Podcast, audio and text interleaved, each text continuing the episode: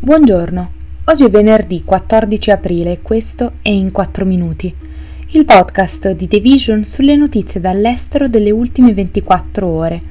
Parleremo di alcune testate giornalistiche che scelgono di chiudere il loro account Twitter e dalla Corea del Nord che lancia un missile mentre il Giappone segnala un allarme di evacuazione.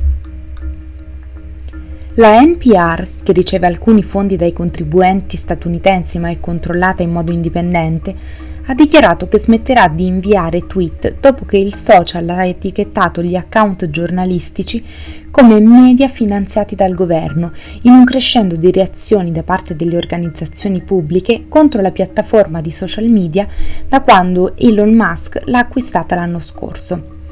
Anche l'emittente televisiva pubblica PBS ha dichiarato di aver sospeso i tweet per lo stesso motivo, ma a differenza di NPR, l'organizzazione ha lasciato aperta la possibilità di tornare a un certo punto nel futuro. Almeno altre tre stazioni radiofoniche pubbliche hanno abbandonato la piattaforma Twitter in reazione alla controversia sull'etichettatura. Dalla scorsa settimana la NPR sostiene che Twitter e Musk in persona stiano cercando di screditarla insieme ad altre organizzazioni giornalistiche finanziate con fondi pubblici, associandole a organi di propaganda governativa come la RT russa e i media del Partito Comunista Cinese, la CCTV e il People's Daily, che su Twitter sono tutti noti come media affiliati allo Stato. La Corea del Nord ha lanciato un missile balistico a largo della sua costa orientale nel suo primo test in più di due settimane. Il missile, che non è chiaro se fosse a medio o a lungo raggio, è stato lanciato da vicino a Pyongyang, la capitale nordcoreana, e ha volato per circa mille chilometri prima di cadere nelle acque tra la Corea del Nord e il Giappone.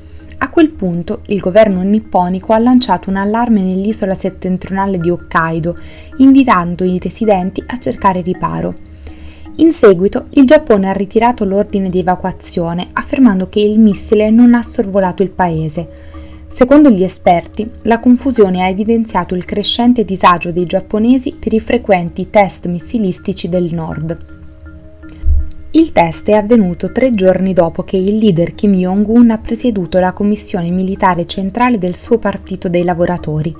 Durante la riunione, secondo i media statali, ha esortato il suo paese a espandere le proprie capacità di armamento con velocità crescente e in modo più pratico e offensivo.